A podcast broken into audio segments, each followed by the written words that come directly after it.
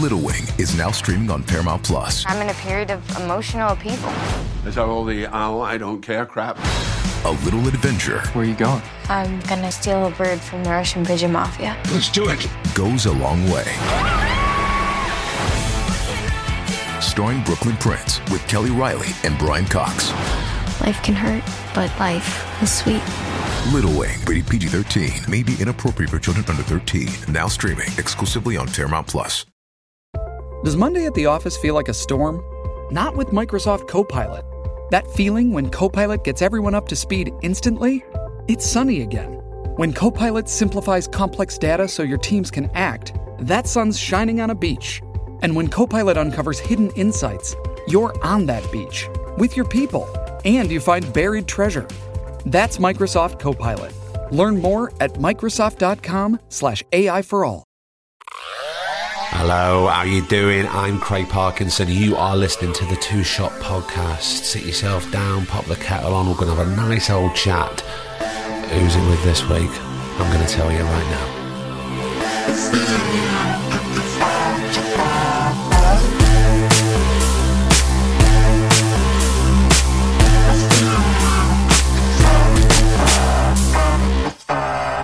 How the devil are you?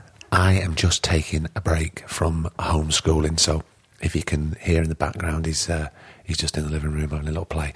Um, it is, can you hear him? It is a glorious, glorious morning. I'm just opening the window with that. Oh, and I've locked it. Oh,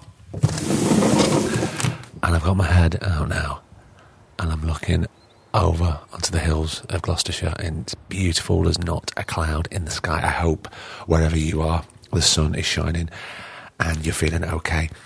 Now, look, it's episode 125 this week with stand up radio presenter, podcaster extraordinaire, Mr. Matt Forde, and it's a brilliant conversation. And I'm going to get to that in a second. But first, friend of the podcast, Mr. Joseph Gilgan, has a second series of a smash hit comedy, Brassic, coming to Sky One and Now TV tonight. If you listen to this on a Thursday tonight, the second series is starting tonight, and they're dropping a full box set, and it's going to go out each week.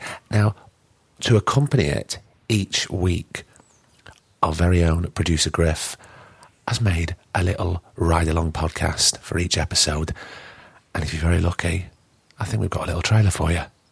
Here you go.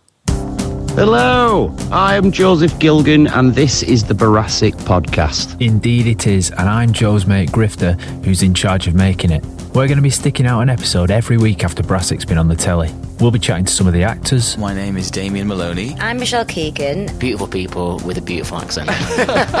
and some of the people behind the scenes. I can confirm that he does. you get this short list, then you start ringing the councils that are in charge of him and say, Hiya, can we uh, close this off and shoot everyone? And hearing a load more from Joe about the real life stories behind the show we all love. Do you know who's like Ned Flanders? Go on. Damien Molony. I bet he is. He's man. ripped to dude. It's unbelievable. I him. You weren't like this before we started recording, man. Well, no, no. I have to open up. Then I'm a performer. Would you want me to be miserable? No. I can't do that. What I've just been doing.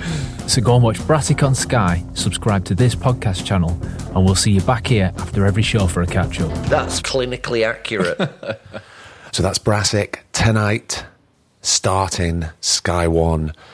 And if you want to binge it, why not? Now's the time. All episodes are available. And remember, each week, subscribe to the Brassic podcast and hear the lovely dulcet tones of producer Griff alongside all the cast and a lot of Joe, which I think we all need a bit more in our lives. Maybe we'll have him back on for a third outing. Who knows? Um, now, on to this week's episode. I uh, went into the home studio. I say home studio, I went into my bedroom and recorded from a chest of drawers with some pillows around me because that's the type of professional broadcaster that I am. Uh, and I linked up with my friend Matt Forde to have a big old catch up and talk about growing up in Nottingham, football, uh, my lack of knowledge of football, as we all know, um, how he got started with impressions, how he got started in stand up, and the uh, the road into politics. Um, he is such good company, I, I, I do mean that. I've been out with Matt a few times. We were at the the very first podcast awards where he's nominated for his great podcast, the Political Party podcast, which you should listen to. It's very good and very funny. He is great. I'm so thrilled that he came on. We've been trying to do it for ages, me and Matt, and it's just, as a case with everybody, it's just about uh, getting dates and having time. And right now, we've got plenty of time. Can he st- he's still playing? Right. What's he doing? I've got to get back to homeschooling, and I think what you should do is get back to doing whatever you want to do and listen to the exceptional tone of Mr. Matt Forde. This is episode 125 of the Two Shot Podcast. Here he is. It's Matt Forde. Enjoy. I shall see you at the end. It's Kaley Cuoco for Priceline. Ready to go to your happy place for a happy price? Well, why didn't you say so? Just download the Priceline app right now and save up to 60% on hotels. So, whether it's Cousin Kevin's Kazoo concert in Kansas City, go Kevin, or Becky's Bachelorette Bash in Bermuda, you never have to miss a trip ever again. So, download the Priceline app today. Your savings are waiting. Go to your happy place for a happy price. Go to your happy price, Priceline. This episode is brought to you by Paramount Plus. Get in, loser! Mean Girls is now streaming on Paramount Plus. Join Cady Heron as she meets the plastics in Tina Fey's new twist on the modern classic. Get ready for more of the rumors, backstabbing, and jokes you loved from the original movie with some fetch surprises. Rated PG 13. Wear pink and head to ParamountPlus.com to try it free. And we are on. Matt Forde, how are you? I'm very good, mate. How are you? I'm good. It's lovely to see you and hear you. I'm It's so really good. pleased. Uh, we have a habit of bumping into each other at stuff. All the time. Lastly, the Only Fools and Horses musical, where I think we both probably had too much of the free drink. I think we did, didn't we? But God bless them. We were there to celebrate their first year. What a joy that was. What a laugh, wasn't it? I loved it. I went to see it. My girlfriend got me tickets for it because I'm a massive fan of Only Fools and Horses. So she got me tickets for Christmas. So I'd seen it maybe six months earlier. Yeah. I'd paid to go. So getting to go for now was nice. And then free beer was just perfect. And then I saw you there. It's the cherry on the top of the cake. It was the cherry, yeah. Matt, so usually, um, you know, I get to see people and I meet them in the flesh and we have a little talk. Oh, man. And we get to know each other a bit and then we record a podcast. But in times like this, I can't do it. I know. So this is the next best thing. I really So what- wanted to meet up with you and do it over a pint and stuff, but we've had a few beers in our time. Exactly, and you're on the water, and it's uh, it's quarter to six on a Friday night, and I'm uh, I'm cracking out uh, the Denvelde. What the hell is that? Aldi's finest, kid. Aldi's finest. Well, it looks nice. It is actually. So what I'm, what I've done, I've kind of reformatted the the opening of the podcast now. So we're going to do a little lightning round, just as a little warm up. Great. which, which I'm sure you'll uh, you'll dive into. So shall we do that, Matt? Let's Forde? do it, yeah. Starter or dessert? Oh, that is really hard because I usually have both. I'm a real three courser, and you can tell that by looking at me. Oh, that is hard. If pushed, dessert. I think it's lovely to end on a sweet. In fact, at night, after, you know, if I've been drinking or whatever, I will often have a big bar of chocolate to go to bed on. And I swear to God, it helps stop a hangover. Really? Yeah, Oh, big bar of dairy milk. You know what? Last night, I ate a key, half a kilo of ice cream in one sitting. Oh, mate, the self-loathing. Oh, I was like Bridget Jones. And then half a kilo. I just ate a whole tub of Ben and Jerry's. Um, what's it called? Cookie dough. Oh God! Oh man, so Moorish. Did you sleep all right? I tell you what, though, upsets your tummy. I don't know if you've experienced this before. Well, I don't think I've ever eaten half a kilo of cookie dough ice cream. To be if, honest, if mate. you've eaten, particularly I find this if you have curry and then ice cream, it's like it's like putting Mentos into a bottle of Coke. Have you seen the videos on YouTube? Yeah. This is like pin me down in out? Area 51. Oh God, I bet that was a lovely night for your girlfriend to be slept next to that. Here we go. Eyes down. Okay. Vinyl or download? Oh, I see, I prefer vinyl, but I download way more music than I use.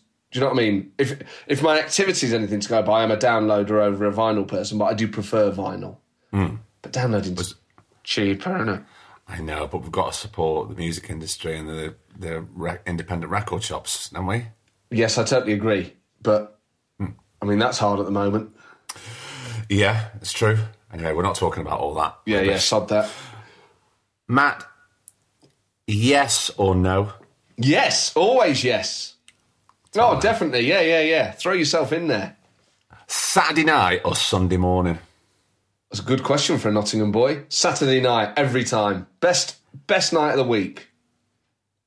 Town or country? Town. Although I love the country, but at this stage of my life, town. Train or plane? Train. Train is the best way to travel. You can get up, you can mooch about. There's usually Yes. a drinks trolley or a, a you know a catering car somewhere. Train's the best way, absolutely. And you can plug your laptop in, you can read. Your ears don't pop. Lennon or McCartney? Oh, Lennon. Beatles or Stones? Oh, I just can't. It's really hard to see past the Beatles, oh, but I saw the Rolling Stones a couple of years ago.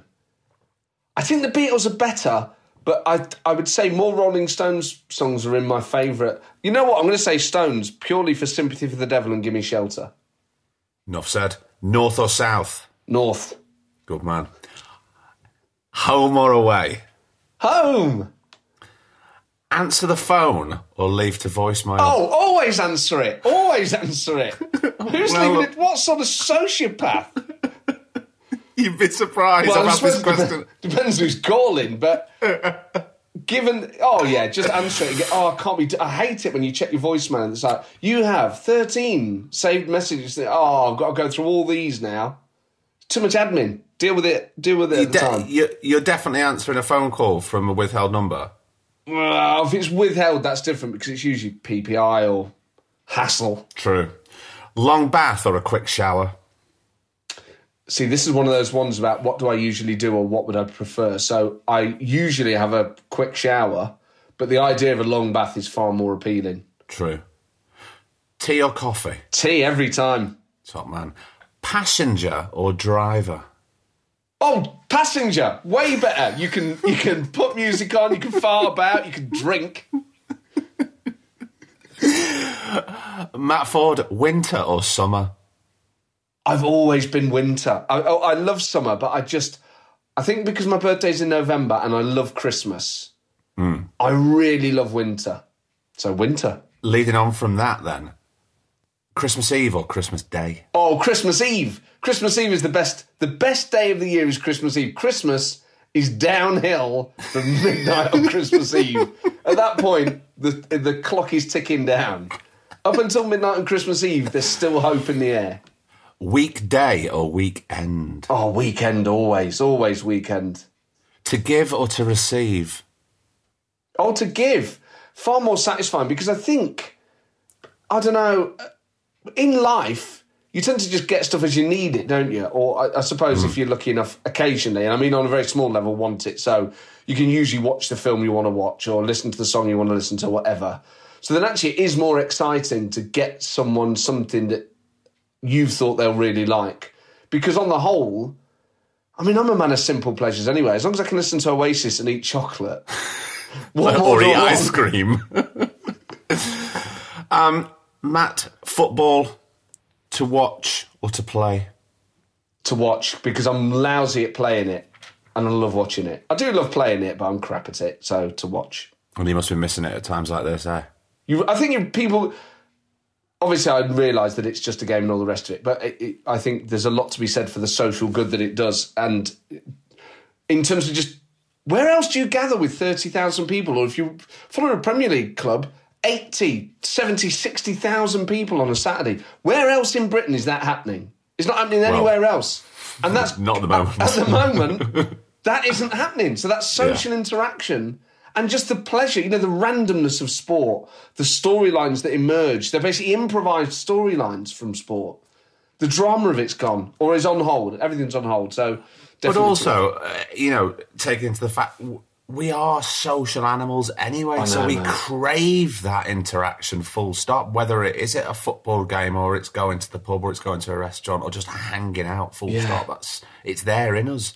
Now, speaking of things that we miss, and I don't want to go on too much about it because I want what I want is these um, remote episodes to be just like the others that people can dip in and out to and people can escape to in other Yes. people's lives.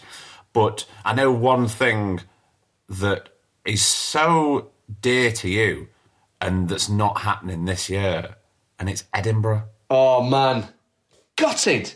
Because I- absolutely gutted.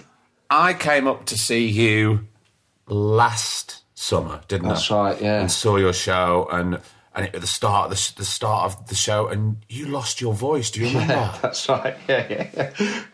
I was able to have it on stage because I bought some special tea, and you told me about that Sanderson's throat specific stuff. Which do you know? I found out a few weeks ago, or a few months ago, gone out of business. No, can't get it anymore. You kidding? You know no, what? I was. I was I've in got a Ma- spare bottle. No way. That might be worth something. Keep that. I was in Manchester and I went in to the Boots near the Arndale and I was speaking to them there because that's remember when I used to get it from there quite a lot. And she went, "No, no, love, they've uh, they've gone out, they've gone out of business. They've they they ceased trading. They don't do that." And, what? And I went, "No, that was like a lifeline for so many people. Where else am I going to get my paraffin based drink? you have to fucking what make it hell up." that stuff, by the way. Don't like know, that, but like it- old staples and oil or something. Hey, ask no questions, tell no lies. It works.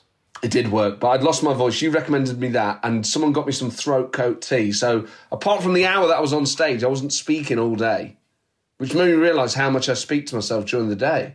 Nattering away.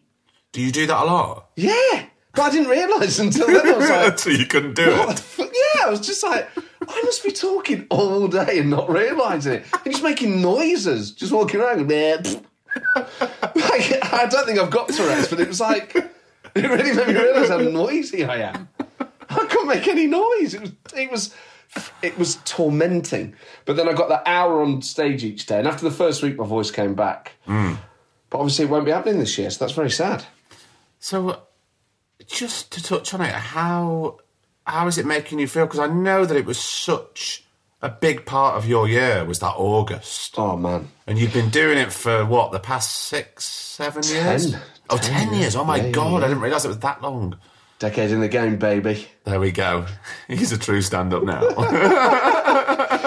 Yeah, well, it does. The thing is, if you're a stand-up, it, your whole year revolves around it. I do it every year, and for me, because I will then tour the show afterwards. Hmm. In May, June, July, I'm getting a show ready. So I'm gigging all over the UK, taking any preview slot I can get, and just trying to write a show and get it ready. And then you get it to Edinburgh, which is this amazing stage. It's the biggest arts festival in the world and the best. And you get to gig it every day in front of brilliant crowds. So you're getting the show ready. And obviously, contained in that isn't just the pleasure of being creative and writing jokes that you think people will find really funny and building routines and, and building a whole show. It's also the fear and the pressure. You know, it's just completely dominant. Your year revolves around that central three months.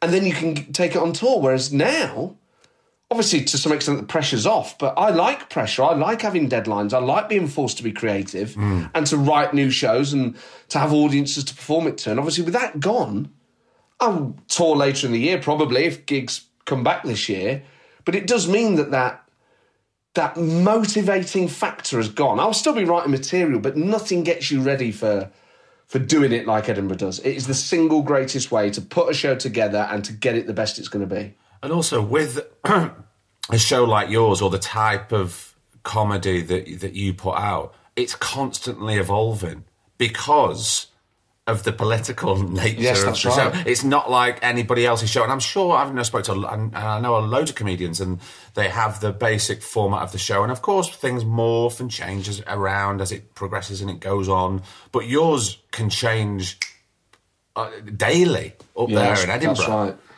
But do you ever do you know remember years and years ago and it some happens still now but when edinburgh first started when it was much smaller and a lot of comedians were going up there to do the show and their main goal was to get a channel 4 pilot and was Yeah, to sort of yeah. be on telly now you you've never crossed over into that gone into the acting? Not into the acting, no. No. And I see a lot of comedians doing that. Has that never ever been a thing for you? Um, I, I guess I never really thought about it. I mean, I'd, I'd happily do it, and I suppose I think if you're a half decent comedian, you should be. And I don't want to offend any actors listening to this. I don't want to offend you, but like, if you can get up on stage and perform and be funny, surely you're kind of at least a quarter of the way to being able to act a little bit. And with me doing impressions and things, I think, well, I'm basically acting when I'm doing Donald Trump or Boris Johnson. So I'd be up for it. I just don't think I've never put myself out there as an actor. I don't know how. I don't know how you become one. Do you know? Well, I know how you become one, but I haven't gone down that road. No, but a, a, a lot of a lot of stand-ups do, don't they? Yeah, to varying degrees of Well, of quality. course, well, of course I mean? I not, well, not not to offend any stand-up comedians, Matt Forde, but yes, they do. I mean, the rule, you know, it doesn't necessarily mean that you are good at it, but I just think, I don't know, I just never, I've always had other stuff on, I, I guess, and I've never, no one's ever said, I'm trying to think of a, I think I played, I played like a coked up banker in a sketch for um, something on Channel 4. What was the topical thing that Charlie Brooker and Jimmy Carr and that did? Not the eleven o'clock show. Yes, that. Yeah, yeah, yeah. 11 o'clock live or whatever it was. So I did, I played like a gacked up Essex boy on, a, on, on one episode of that. I think that's basically been it, yeah. I mean, I'd be up for it because it looks like so much fun. But you're basically pretending to be someone else. Yeah, it's quite hard work, Matt. I wouldn't advise it to be honest. I'd stick doing what you do. Really? Do, do, from, Yeah. your, from your side of the hedge, Mm. does stand up look like a, a, a better prospect, you think? No, stand-up looks like the most terrifying thing in the world. but also, also, you know me. I've always had like quite. I've. I love comedy and I love Yes. comedians and I love the art and the nature of it and the history of comedy. And it's such a skill set. And for anybody that think that they can just stand up, you know, I've always said there's a huge difference for that fella in the pub who's holding court and funny and the actual stand-up comedian who can get up in front of, I don't know, even 30 people and make them all laugh. There's very, it's a very different breed. There is, and but equally within that is the truth that that bloke in the pub may well be funnier than a lot of comedians, but it's the discipline of doing it on stage is like, I suppose it's like learning a martial art. And some people, the longer they're in there, actually, they will improve, and people really do get better at comedy. Uh, so I think it's you probably do need some natural ability. Well, you definitely need some natural ability, but people who work hard can get on, and you you might meet them and think they're not particularly funny like myself maybe some people might think that um, but it doesn't doesn't mean that you can't work at it and get better at it Well, I was talking um, to Charlie Baker a few weeks back, and he was saying it probably took him like a, a thousand gigs to, to, to, you know, to really get good at it and just die and die. Was it like that for the start for you? yeah i mean you haven't got a clue what you're doing with unless you're a genius and i'm not then you haven't got a clue what you're doing you're just getting up there with a few ideas and then i think it took me i reckon it took me quite a while to realise probably out of not- not modesty, but I just never believed. I was like, surely you can't make a living being a comedian. Or more to the point, surely I can't make a living doing this. Hmm. So then once you start to, you think, well, I, I do need to take this seriously now because this is potentially a livelihood and a wonderful career if you get it right. So it was at that point I thought, why don't I work harder at this and really think about what I'm going to say and and, and write it better and, and, and get more into that habit. Um, and I think some people learn that faster. So I, I'm really good friends with Jon Richardson, and very early on, he always had a notebook with him and was always writing notes down. And I used to take the piss out of him for it. But I was like, he really thought about stand up. He thought about how it worked. He thought about what he'd said. He would write down little notes afterwards about whether a particular thing had worked or not.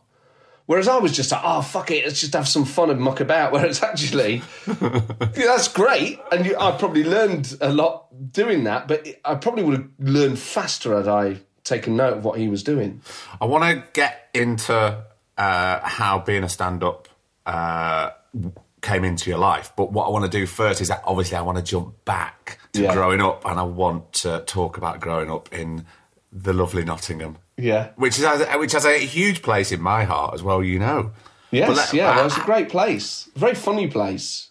Probably the probably the funniest accent in the UK, Nottingham, and underrepresented until um, Shane Meadows and Vicky McClure came along. Really, they're people who've put the accent on telly and made people realise Yeah. that it's a place in its own right.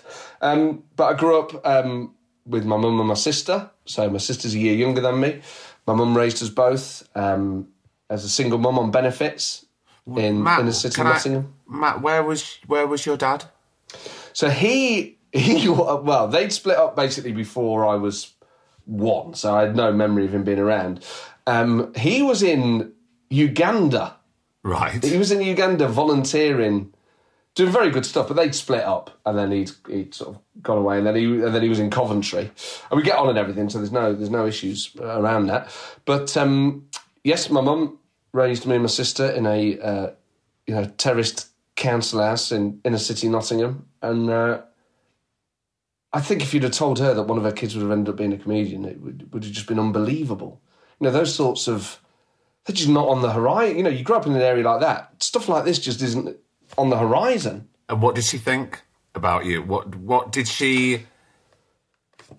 What was her? Let me rephrase this. yeah, be careful.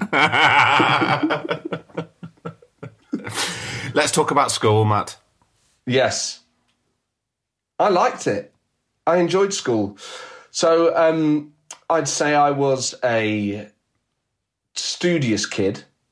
Not a nerd, but I took it seriously, mainly because my mum was the sort of mum who always sided with the teachers. So I went to a school in a rough area where I remember one of our one of the mums coming in and slapping one of the teachers during the lesson. like it was bedlam in there. Slapped her. It was incredible. Wow. Um, whereas my mum was always like, the teacher tells me you're mucking about, she would believe the teacher. Yeah. So like I had a, I had a respect for authority early on. And my mum had been a nun before she had me. Right. So I think she had sort of like a, you know, deference to authority and stuff like that. Not not not in a sense that you would be subservient, but just that you took authority seriously and you, you abide by the rules. So um, I enjoyed school. Um, Were you the same school as your sister, Matt? Yes. Yeah. Yeah. Yeah. Primary and secondary. Right. And then, um, yeah, I think, yeah, I took it seriously, but I had fun and everything. But I, I realised I wanted to learn. I enjoyed reading. You know, I, I didn't like having classes disrupted and things. So I'd say I was a, a, a good student who um, was probably had to work hard to get on, you know. And then at secondary school, I definitely remember not being naughty, but being slightly more rebellious and sort of being a bit more. I think it's just puberty, isn't it? Like young lads, basically, you go from being a boy to being a man, and everyone's changing from boy to. In your class, that's happening at a different rate. Exactly. So like it's just like, it's so funny thinking about it because you don't really realise at the time, but it's it's insane what happens to you in your teens. And it's so confusing as well. You're like all of a sudden, I'm six foot tall. I'm Overnight. six foot. Yeah. Where's this come from? And I can get served in pubs at 15.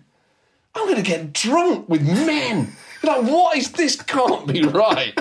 This go on. Obviously, now we live in a society where that doesn't really happen anymore. Like, young kids drinking in pubs don't happen. No. I think I was the last generation where you could drink in, you know, you could go out and not. I mean, you know, look at a 15 year old now, they do not look 18. They certainly don't look 21 or 25. No. No question. Um, so everyone knew what was going on. But yeah, that was uh, that was a real discovery for me. Because I wasn't rebellious, but I liked having fun. I think that's what it was. Were you still quite sporty though at school? Because I know sport's such a massive part of your life. Yeah, I was sporty in the sense that I loved playing it, but I was crap at it. So I, I was I was the captain of the um, primary school football team, but by the time I got to secondary school, there was just no hope. I was ru- I was basically in the school football team at primary school because there weren't many people and I was well behaved. But at the secondary school, you just realise, oh my word, like this is just a different standard of football. Even at that age, you realise it. So I played it for fun, but I was never, I was never good at it. So what was the goal? Forgive the, the term. What? When I was at school? Yeah, what were you thinking? What was going to be a career? There's no way that you were thinking, I'm going to be a stand up comedian. I don't think so. I mean, I did my first gig when I was. I did my first gig when I was sixteen. Did went to a you? went to a comedy club in Nottingham. Yeah, I started going Where- to watch live comedy. Why, how did that come about? You know what? I've racked my brains to try and remember. I remember I would do school talent shows. That was once a year. I'd get up and impersonate a couple of teachers. And Ah, right. This is interesting. So it was the impersonations that came first before the comedy. Yeah, but I was right kind of in a way that I don't know whether I was writing stand up routines or what, but I would do, I'd write kind of routines, and a couple of them would have impressions in. So it wasn't all impressions, but like I'd do like the deputy headmaster or whatever. And oh, it was ve- it was very much in house, like Mr. So and So or this person that yeah, I do a few telly people. I, I, I do like football commentators and footballers and stuff. Right. And then, and then I started going to watch live comedy at um, Just the Tonic Comedy Club in Nottingham, which was at a pub called the Old Vic. And when I was going there, so this this was when live stand-ups. This is like pre-live at the Apollo. There was the stand-up show on BBC One, I think the Comedy Network on Channel Five, but that generation of live co- comedy wasn't having like big TV exposure. There wasn't a big stand up show on telly. So I was going to this pub, and for five quid every Sunday, I'd see Daniel Kitson, uh, Sean Lock, Peter Kay, Johnny Vegas, John Thomson, just like the biggest names. And these people were all clearly on the way to being household names. But Live at the Apollo wasn't on telly, so it was having to happen through different routes. I was just watching that and was just became completely transfixed by it. And live comedy at that point had nationwide a following in the way that live music does, where Yeah. pe- people wanted to discover new bands. So it didn't really matter who was on. There were 200 people every night, this pub in Nottingham, who wanted to see live comedy, no matter who it was. And if anything, it was more of a thrill to see someone you'd never heard of. Hmm. That's been a huge change. Now, comedy clubs find it really difficult to survive if they're not saying there's someone off live at the Apollo or Mock the Week on. It's really hard for live promoters now. Yeah, because it used to be like rock and roll. Going, oh, I Oh, was at. I was at that gig when I first saw Daniel Kitson. Who? Well, you'll soon find out. Type of Exactly. thing. It was like it was, you know, it was Sex Pistols, Free Trade Hall type. It was thrilling. As a punter, it was just thrilling. You're like, I don't know who these people are, but they're all gods. Mm. And uh, uh, uh, comedians of varying different statuses now, but they were all brilliant. I don't remember ever seeing a bad one, but I just think I was 16, I was just caught up in this thing. So then I thought, well, I, I might as well try it. God, wow. yeah, I remember seeing So Alistair McGowan did it one night, and I was drunk. I'm like a kid. I was like, oh, I can do a few impressions. And to be fair to me, really generous. And he gave me a bit of his time. And then he was like, oh, you should, you should get up and do a bit. I'll have a word with the guy who runs the gig, called Daryl Martin, who still runs the gig now. And um, yeah, I, I rang him. And he said, oh, you're that impressionist bloke. Alistair McGowan told me about you. I was like, oh, cool. So he said, yeah, do five minutes if you like. So then I, I did five. I think I was rubbish. I think I died. Did I you pre- booed did, off? did, did you pre- did you prepare the five minutes, or did you just think I'm just going to go up and do five minutes? No, I prepared it a little bit. I had Yeah. two or three things I knew I was going to talk about, and um, I, I- yeah, I had a couple of gag gags, but um, I mean, it was all right. I think they were just like, "What? What is this?" You know, it was just kind of like, uh, I didn't get booed off or anything, but it was just like I did my time. I would love to, you know, so many comedians say, "Oh, the first gig I smashed it," and then that definitely did not happen for me. I did not smash it, but um, I just thought, well, I've done it now, so it's not that scary and then would just occasionally do bits. So when I was doing my A levels and stuff, I would occasionally get up and do a bit. I'd write a few jokes and then ring Daryl up and see if I could do five minutes, and then did it as a hobby for a bit. Um, but yeah, at that point at school, I would never have thought I'm going to be a stand-up comedian. It just, even, I guess it was just like a hobby I was doing on the side. But did you think it was a viable career anyway? No. No. No, because it's for other people. You know, you can't underestimate how, even though a lot of stand up comedians, there's a proud history of working class stand up comedy, obviously, in Britain, through the working men's clubs and Manning and stuff like that, which are, is not the sort of comedy I do or like. But it wasn't unusual to hear working class voices on telly doing stand up and regional voices and whatever. But it still just felt like. London to me at that age was as exotic as like the Bahamas. Like it was just a million, even though it's only like 100 miles up the road from Nottingham, it is emotionally so far away. So you just never, you would, uh, I would just never have contemplated ending up making a living doing it. So it was just purely a hobby at that point, and you were just going to knuckle down with the schoolwork. Yeah, I just thought, well, you know, in the same way that people, I don't know, what what do people do outside of school? People go to karate. Yeah, or they do I drama club. I was Yeah. bit, yeah, I was doing that sort of thing. Yeah, But it's quite unheard of, like for a young sixteen-year-old whose hobby is just doing stand-up comedian. I've never known anybody that sort of, you know, they get on with their academic prospects at school, but also in this, you know, in the downtime, they're they're not doing gymnastics or they're doing karate, they're doing stand-up. I'm one of those people who just throws themselves in without, and there was no plan. I wasn't like, right, I'm going to do this, and in five years I'm going to be here. Or I was just like, well, I've, I like it, so I'm going to try it. And uh, I was the same with politics. Like I joined the Labour Party young, I just threw myself into it, just started volunteering and knocking on doors. It, it, there was no plan to get anywhere. I was just like, well, that's just what you do if you're interested in something. With football, I would get to Forest matches. I support Nottingham Forest like three hours before kickoff and wait for like the players to arrive and get all the autographs and stuff like that. I just anything I'm interested in, I'm fully in. I'm absolutely in. I don't have any interest. Where I'm like, "Meh, I sort of like it. I'm either in or I'm out. Yeah. And with comedy, with politics, with football, I was in, and therefore I just wanted to consume it all. I wanted to watch it all, and I wanted to do it. Are you still like that now as a grown man? Yeah, yeah. I'm still. I mean, I know this is an audio form, but if I just tilt the laptop, like there's like football shirts on the wall, and like I'm try- I still buy like kits and stuff. I still have the same tastes I had when I was 15, but I probably can eat hotter curries now and drink and eat more ice cream. and eat more ice cream. So at the end of school, what was was did you have a plan? not, not, not really comedy wise. I just No, kept doing oh, I, it. I, I mean, career wise, full stop. Oh, well, I mean, we, we've established that the the stand up for the moment was was was a hobby. So, what was what was the career career advisor telling you at school? You know what? I don't think I saw a career advisor. I certainly don't remember chatting to a careers advisor. At that point, I was more, I thought I was going more into politics. So I had a year off after doing my A levels and worked for a local MP. So I worked for a local MP, I think, three days a week and worked in a local pub three days a week. And that was amazing. And I did a few gigs here and there. But that, I mean, what a year that was. Like, out of school, getting, you know, I mean, lock ins, getting to work for an MP. Like, Labour were in government, so this would have been around like 2001. Uh, Just, or about, yeah, just won a second term. So, like, Labour at the time were like successful and riding high and, and being able to do stuff. Working for an MP, working in a pub. Oh, it was a great year, but I didn't. I didn't have any grand plan at, at that point. Matt, wa- was there any um, goal achievement with regards to throwing yourself into politics? Was there Mm. something that you wanted to achieve there? Not really, no. I just wanted to. At that point, I thought, well, I'll just work in politics somehow. And I didn't really understand how it all worked. And then a few years later, I did end up working for the Labour Party for, a f- Yeah. for, a few years. So I kind of got myself there, but I was never thinking, right, I need to work for an MP for a bit and then. Like I wasn't trying to become a politician. Right, I wasn't okay. thinking, right, I need to get elected. That's kind of what that's kind of what I was getting at. Yeah, sod that, man. It destroys people. I've got more.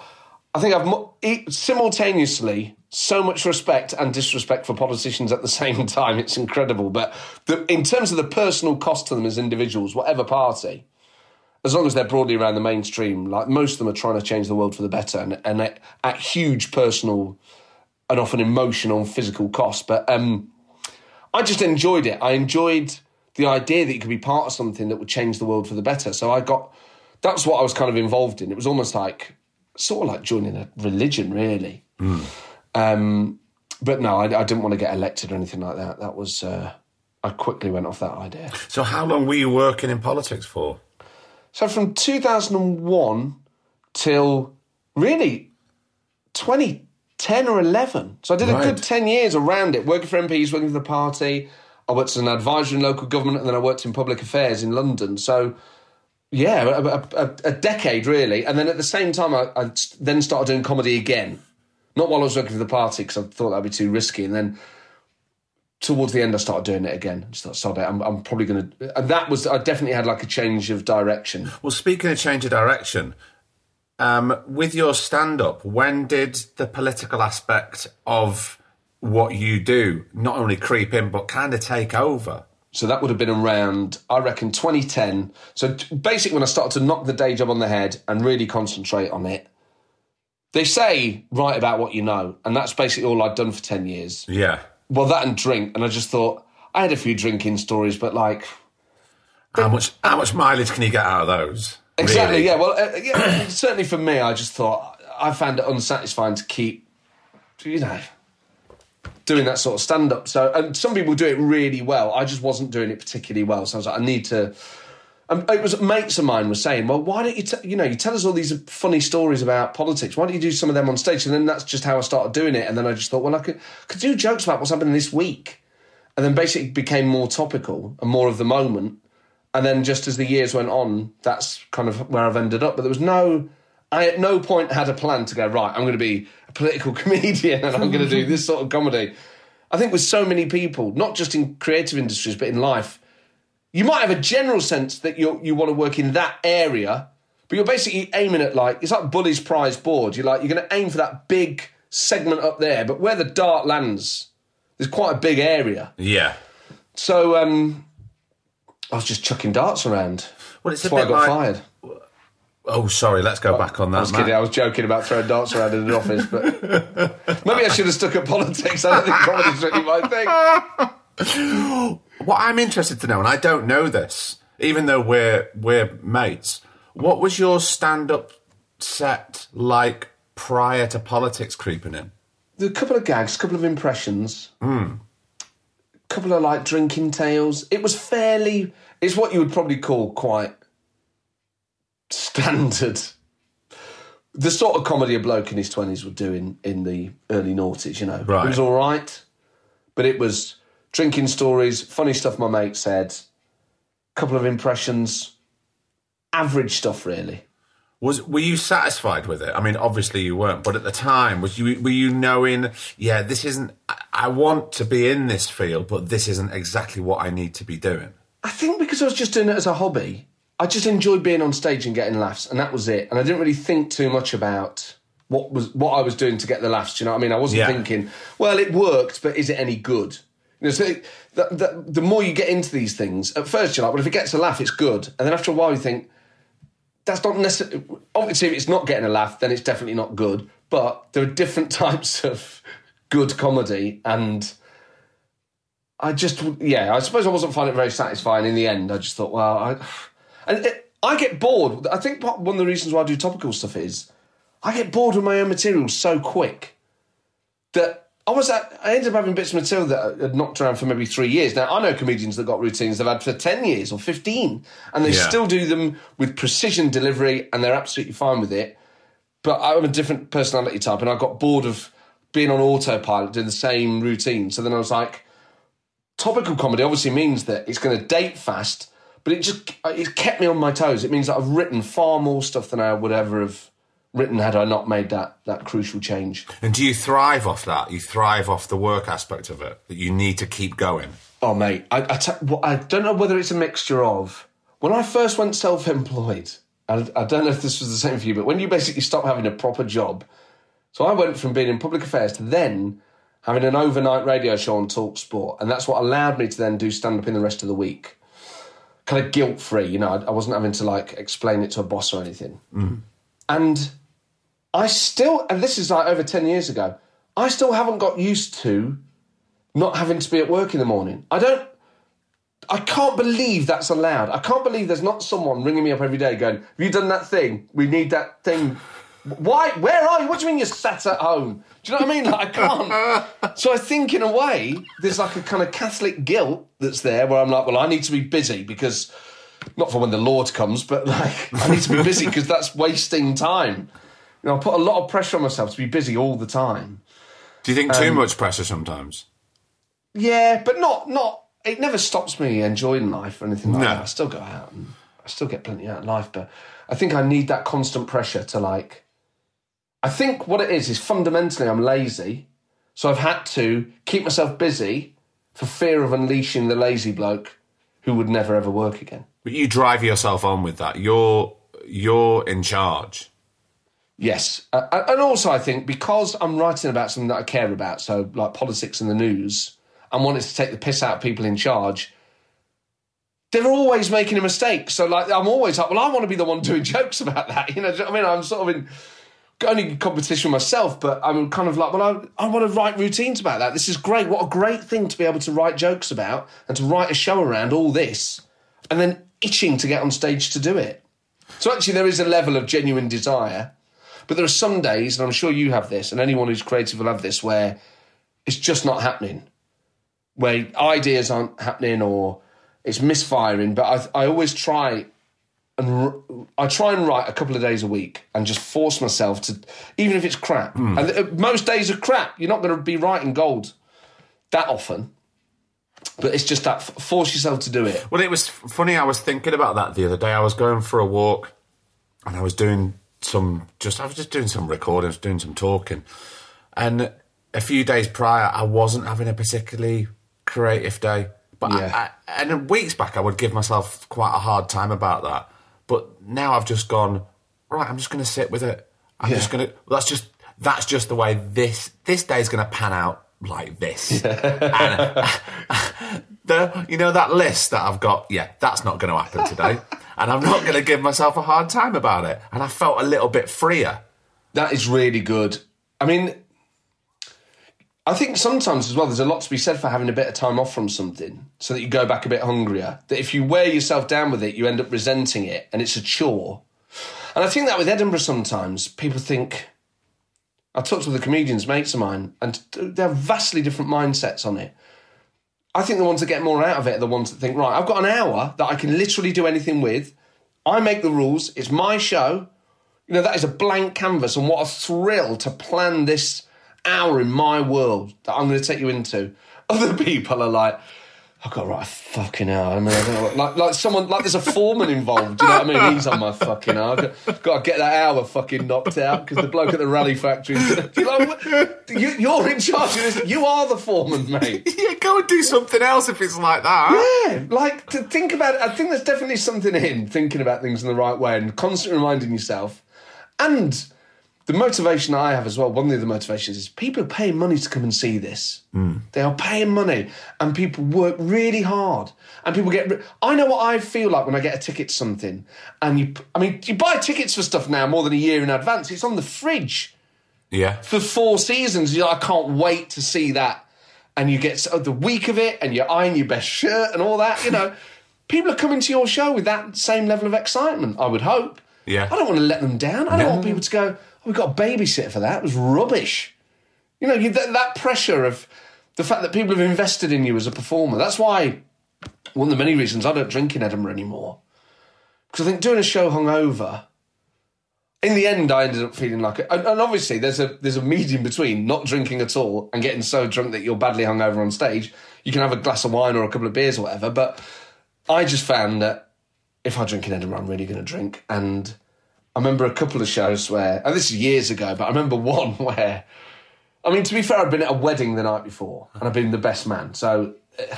Let, let, let me just let me just preface it with this. Go on. Yeah. But I was I was so drunk, but I had to get from basically I think it was somewhere in Leicestershire, so it wasn't like going from London to Edinburgh where it's just one train line. I had to get four different trains, hmm. and I think it was on a Sunday to get back up to be able to do my show that night. And I was so hungover. I've been on all these hot trains, just dripping with sweat, and I think it's the only time in my life I needed a pint before I went on just to just to like settle Level things you down. out. Yeah. I remember having that pint and it worked. But I remember thinking, I can't, I can't do this. And even though it was just for a wedding, like I, I hadn't just been reckless, I was like, I can't. There's 170 people here that have bought tickets to see this, and I'm drenched in sweat. You know, that, I just felt, I felt really disrespectful. And actually, it was one of the best shows of the run. Maybe I've learned the wrong lesson. I should be drinking more. It was electric. It was it was one of the best gigs of my life. And there was part of me that thought, I'm going to do this more often. But no, I, I thought, I've had my fingers burnt now. I got away with it, but yeah, I'm, I'm quite. Uh, I think that that pressure that knowing people have paid and they've come with smiles on their faces and you just don't let them down. That really like drives me on and keeps me keeps me yeah keeps me on the straight and narrow. How was your first Edinburgh Matt? What was the because it's quite a big decision for a you know a relatively new comedian or wherever they're at. I mean, actually, no, not wherever they're at. I'd say relatively new comedian going up to Edinburgh because you've got to think of all the cost, Yeah. and you ain't going to walk away. I mean, you're probably going to lose money. Oh, you lose money for the first few. Um, but I always saw it, and I think as well, like, don't go for the sake of it. Firstly, think about what the show's going to be, because otherwise, if you're if you're losing money, that that is wasted money. Whereas if I think you're going there and you're doing it every year and you're improving, you're thinking really hard about what show you're putting on. I think then it's different. I think then it is an investment in your future, and I think about it like tuition fees. I'm like, I'm going to have to outlay this. And obviously, I mean, the way it works for most comedians is your agent will pay for it and then you owe them. So you're paying the money back over the year. So in a way, it is like tuition fees. You- You're not paying it up front. Yeah. You're paying it off as you go. And each year, as a result of doing Edinburgh, I was getting more work and more work and more work. So actually, I was financially better off year on year for having done it. Um, now, obviously, it would be fairer if you're selling tickets to um, make money in Edinburgh and reap the financial reward of the other work you do on the back of it. But that's not the way it works at the moment. So I just thought, well, that's the system. W- what choice do you have? You either do it or you don't. So I just thought, I'm going to do it. And um, you make a lot of mistakes in your first year. Um, What were some of the mistakes that you made? Do you remember? I think I should have thought more. I mean, this, it was. A, I don't think I've ever put on a bad show in Edinburgh. I've always thought I've always worked my nuts off to make it really funny. But I think knowing what, I, although to be honest, I think you end up making the show based on the situation you're in at the time and what you find funny. So I wouldn't necessarily do anything differently. But I think maybe.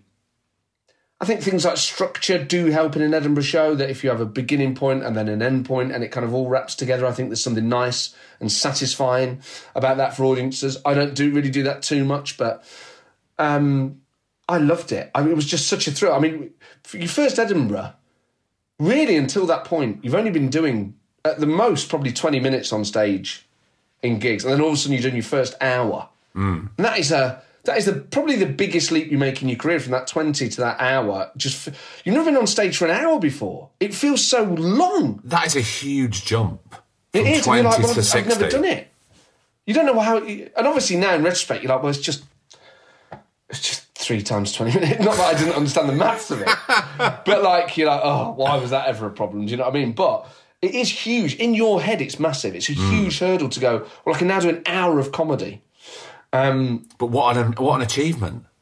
I think do it- so. I think it's an I think I, I think it's an incredible achievement. I really do. I've got so much respect. I have so much respect for anyone who does anything creative and anyone who puts it out there because what people who've never done it don't re- understand. And I think that goes for anyone. And you can, I think it's the same in so many things. It's like sport, it's like politics, it's like anything creative.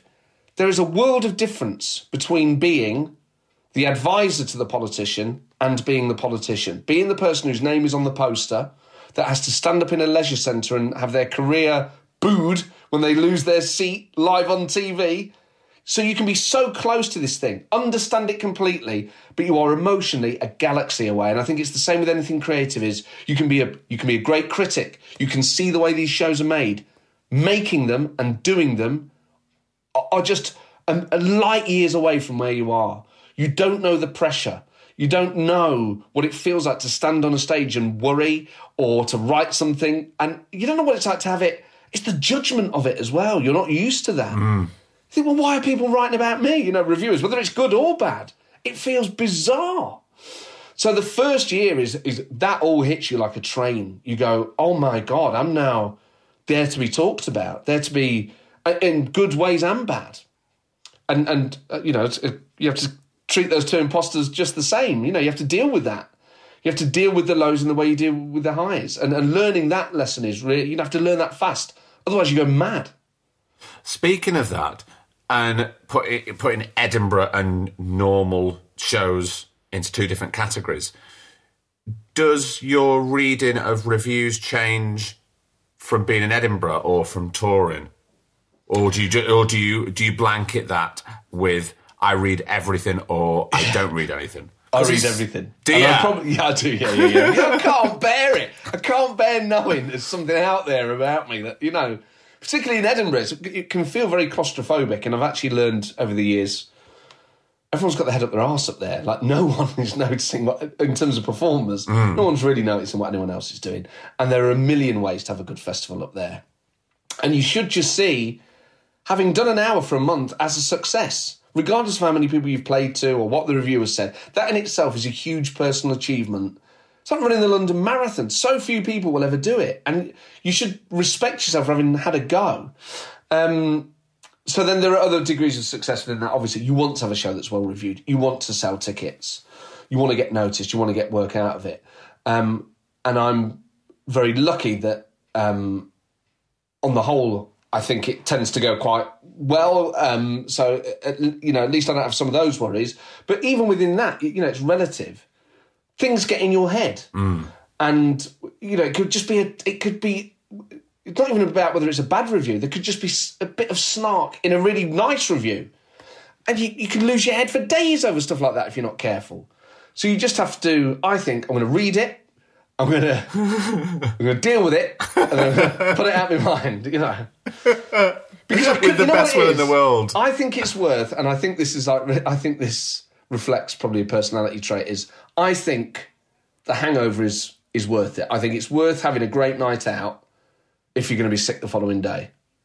And I've never, I've had a few hangovers where I thought I'm never drinking again, but on the whole, I think it's probably worth it, right? and I think the same with reviews is it's worth reading a bad one so that you allow yourself to read a good one and really enjoy the pleasure of that. Because I don't think you can, you can't. If you're going to read them, you're going to read them all. And you have to and you have to believe the good and the bad. Yeah, I just think, and also it's just one person's perspective, and particularly in Edinburgh now, where you know, obviously from if you get a nice review from a, a serious publication, it can do wonders, and, and it's just not a nice thing to have. You know, of course it is. Um, but there, you know, in Edinburgh, there's there's a million different reviewers reviewing stuff. And even the ones from the better publications, they might just not have liked it on that day, or it just might not be your thing. Like you can't, you have to just train yourself not to take it so personally. I think. But also, we've got to a point now where everybody's a fucking reviewer. I mean, we all are, aren't we? On like TripAdvisor and Amazon. in some respects, yeah, of course. So I just think you have to. You just have to. You just have to find a way of not letting the bad ones ruin your day, not letting the good ones go to your head. And I think if you can exist in that world, then you can read them. I know a lot of people that can't do that, therefore don't read them. Or I know people that will maybe read them after the event. But I think just deal with them then, get it done. It's a bit like it's a bit like when we started this conversation. It's a bit like picking up the phone, isn't it? Just get it done. Answer the phone. Exactly. Well, it'd be like having unpaid bills piling up. Just open. There's a bill in there. You got to read it. You got to Just pay it. open it. Deal with it now. Do you know what I mean? Deal with it in a month's time. Read your reviews now, and then you can move on with your day. Do you go and see a lot of comedy, Matt? I used to see loads. Um, in Edinburgh, I'm quite selfish. So in Edinburgh, I will. I mean, the amount of time I just spend doing nothing in Edinburgh. It's a real, literal waste of time. But I just think I'm going to concentrate on my show, and I have a kind of a, sort of calendar that has evolved where I go to like a health spa. so that's such a twat. Sit in a jacuzzi for like an hour, and then I'll go and sit on these like warm stone benches and read a book. Then I'll have a nice lunch, and then I go back and watch the A Team, and then I'll tie my shirt, and then I'll go up to the gig, and that is. The last couple of Edinburghs, it is the least called. Like the world's greatest arts festival is happening. Amazing creative people from around the world are putting on shows that are like challenging genres and breaking taboos and. I'm sat, sat there watching the A team. it just makes me feel nice. I'm like, I'm actually regressing to being a child. I'm like, going to watch the A team, then I'm going to have a burger. I just think you've got to look after yourself while you're up there and just, you know, it's a bit. The thing is, as well, it comes on the back of, in May, June, and July, travelling all over the place, mm. gigging often to really difficult crowds, small numbers, doing Edinburgh previews all over, you know, because everyone's previewing, and I will just take any gig at that point, and a lot of them aren't well run. So you turn up and they're like, oh yeah, there's only one person here, but we'll do it. And you think, oh, come on, mate, this isn't a gig. So you've gone through that experience, then you get to Edinburgh, where thank God I'm able to perform in a nice room that's air conditioned, that has proper seats. You know, it, it, I just think, well, I'm going to relax as much as possible and conserve all that energy for the stage. Really, Yeah. I want to go on stage itching to get on. And I find sometimes, excuse me, if I watch shows in Edinburgh, I think, ah, their show's better than mine. Right. Okay. Oh, that's really good. Oh, no, no, no. Oh, they're a genius and I'm rubbish, you know. And I just think the best way to get through it for me is I'll go and see my mates. But on the whole, I'll, I'll be sat at home watching the A Team. I feel like such an idiot for admitting that. So I can always cut it out, Matt. Don't worry, it's fine.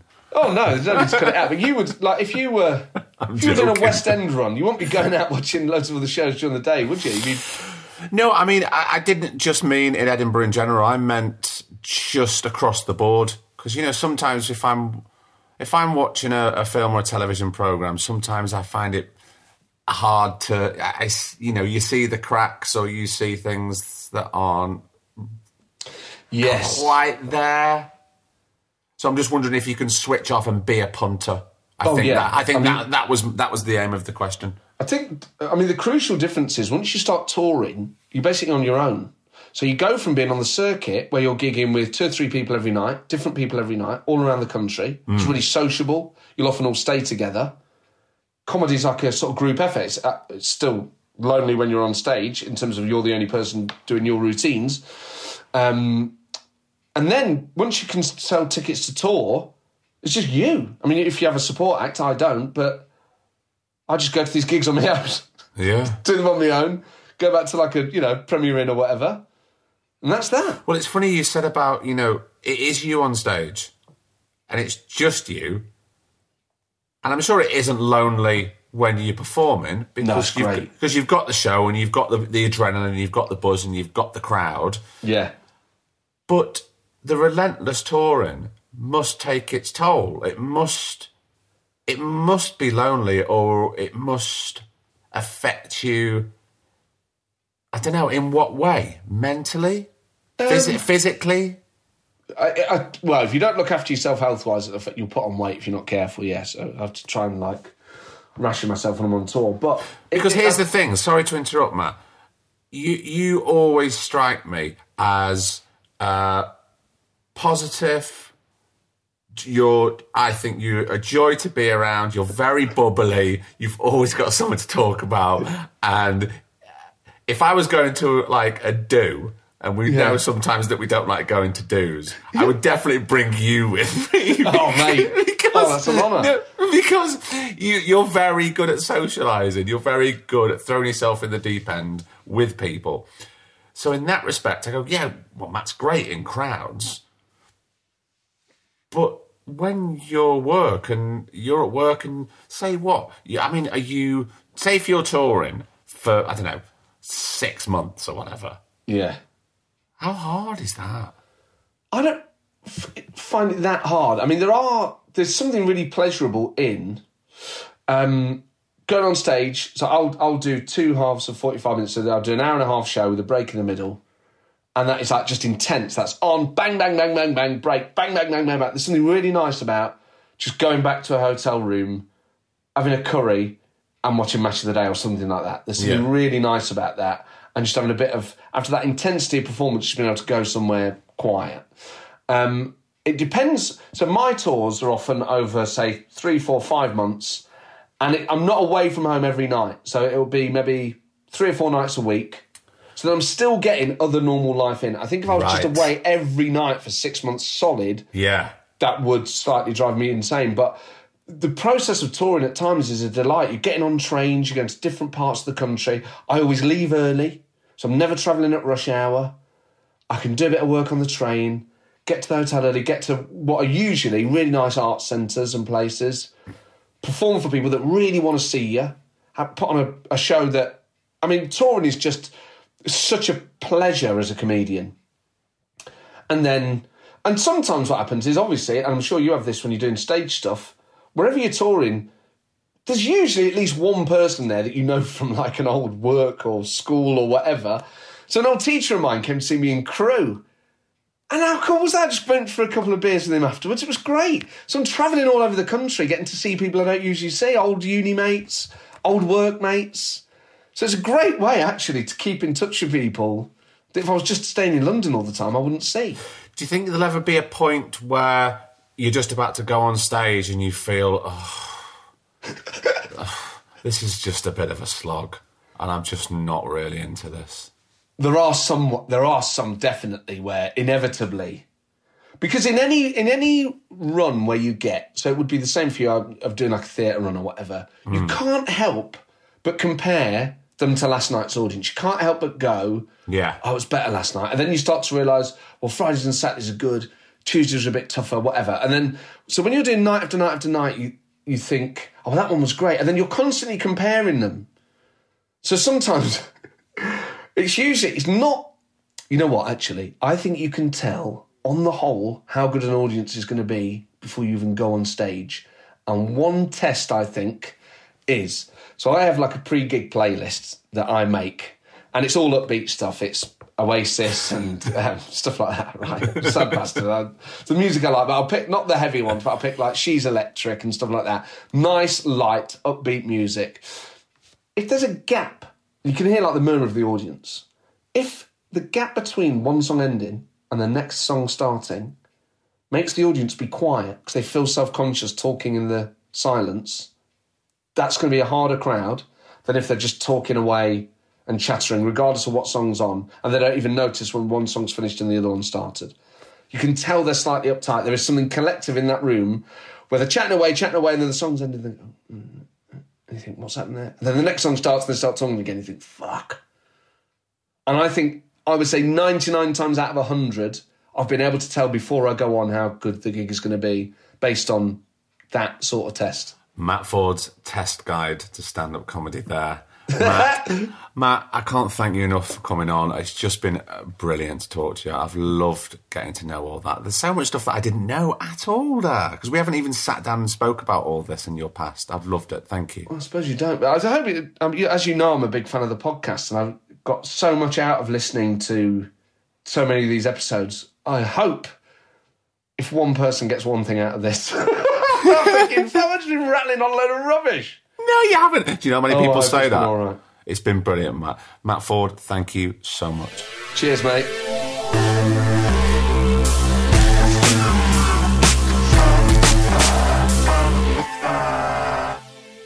And another episode is done. How good is that? He's such a laugh, Matt. All the, the the few years that I've known Matt, I have never known him not to be happy. He is constantly happy, um, and I think we all need that in our lives right now, don't we? Um, yes, he's still playing, and I am still going to go back to homeschooling any minute now. I just want to say, it's hilarious. Yep, still going. I want to say thank you so much for downloading and subscribing and supporting us in any way you can. If you support us on Patreon, thank you. You know it means so much to us to keep this podcast going. And if you're uh, reaching out to us on social media, letting us know how much you're there and you love the podcast, that means loads. If you're recommending the podcast, even better if you're going on iTunes and you're leaving us five stars. I haven't said this for a bit actually. Can you? Can you go and leave us a review if you're listening on Apple? Just click on the five stars and just write something nice, something from the heart, something honest, and let us know what you think. We do read the comments, and it just helps things push us up the charts and all that malarkey. Um, right, I've got to go because I'm doing. I think I've got a French lesson. Wish me luck. I shall see you next week for episode 126, where I sit down at home with comedian, author, writer, and all round proper good bloke. It's Robert Webb. Until next week, I've been Craig Parkinson. He's been producer Griff. My stomach's rumbling, and this has been the Two Shot Podcast. I shall see you next week. You take care, stay safe, stay sound. The Two Shot Podcast is presented by me, Craig Parkinson, recorded and produced by Thomas Griffin for Splicing Block. Our music, our brilliant music, is courtesy of Then Thickens. Cheers.